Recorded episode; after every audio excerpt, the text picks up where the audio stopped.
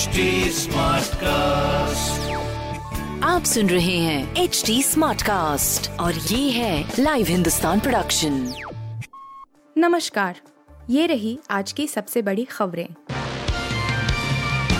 आज से हर घर तिरंगा अभियान का आगाज़।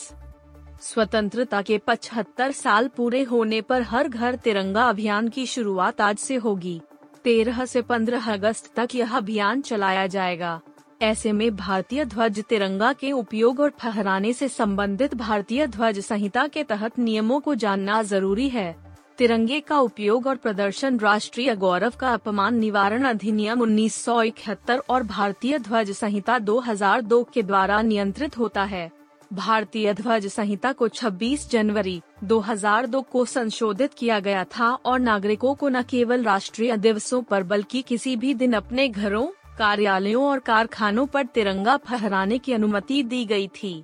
नागरिकों को कानून के आधार पर राष्ट्रीय ध्वज को कैसे फहराना है, इसके बारे में नियमों और विनियमों का पालन करना होगा।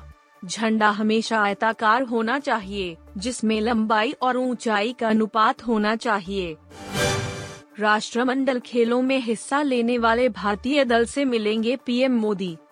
प्रधानमंत्री नरेंद्र मोदी बर्मिंघम राष्ट्रमंडल खेलों में हिस्सा लेकर लौटे भारतीय दल से शनिवार को मुलाकात करेंगे। पीएम ने कहा कि खेलों में हमारे एथलीटों की उपलब्धियों पर पूरे देश को गर्व है। मोदी ने ट्वीट किया, राष्ट्रमंडल खेल 2022 में हिस्सा लेकर लौटे भारतीय दल से 13 अगस्त को सुबह 11 बजे अपने आवास पर मुलाकात करने को लेकर उत्सुक हूँ।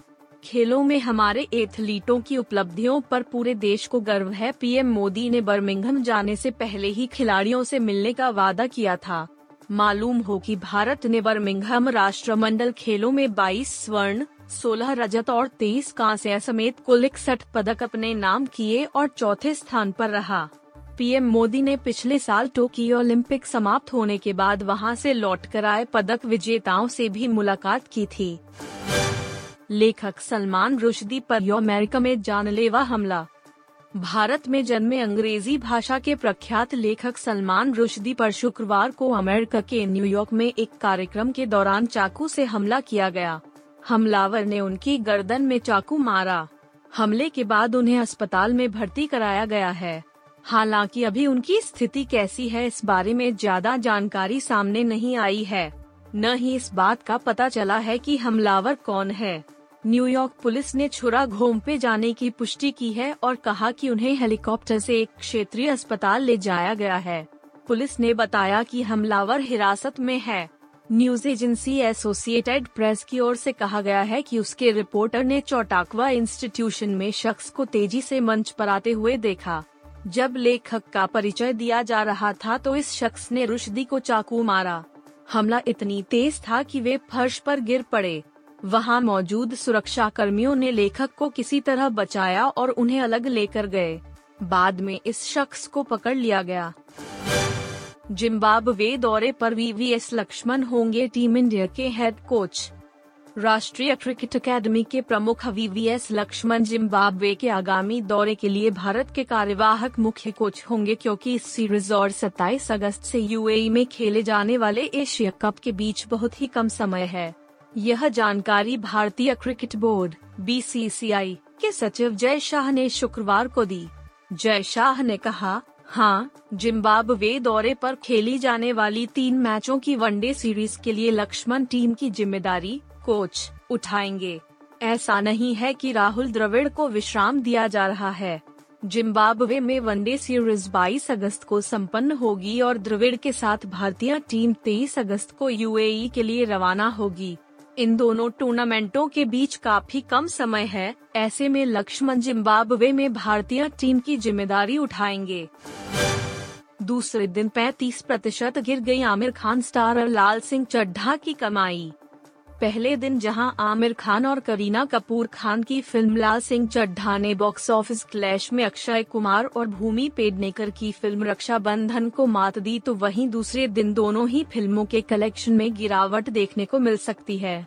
अर्ली ट्रेंड्स के मुताबिक दोनों ही फ़िल्मों की कमाई में गिरावट हुई है और आने वाले वक्त में ये और बढ़ सकती है। इस रिपोर्ट में जाने लाल सिंह चड्ढा और रक्षा बंधन की दूसरे दिन की कमाई। पहले दिन जहाँ लाल सिंह चड्ढा ने 12 करोड़ रुपए का कलेक्शन किया था तो दूसरे दिन फ़िल्म की कमाई में 35 प्रतिशत की गिरावट देखने को मिल सकती है। पिंकविला की रिपोर्ट के अर्ली ट्रेंड्स के मुताबिक फ़िल्म दूसरे दिन करीब सात से नौ करोड़ का कलेक्शन कर सकती है। हालाँकि अभी तक आधिकारिक आंकड़े आना बाकी हैं। फ़िल्म को रिव्यूज़ तो अच्छे मिल रहे हैं, लेकिन फ़िल्म बॉक्स ऑफ़िस पर अच्छा प्रदर्शन नहीं कर पा रही है।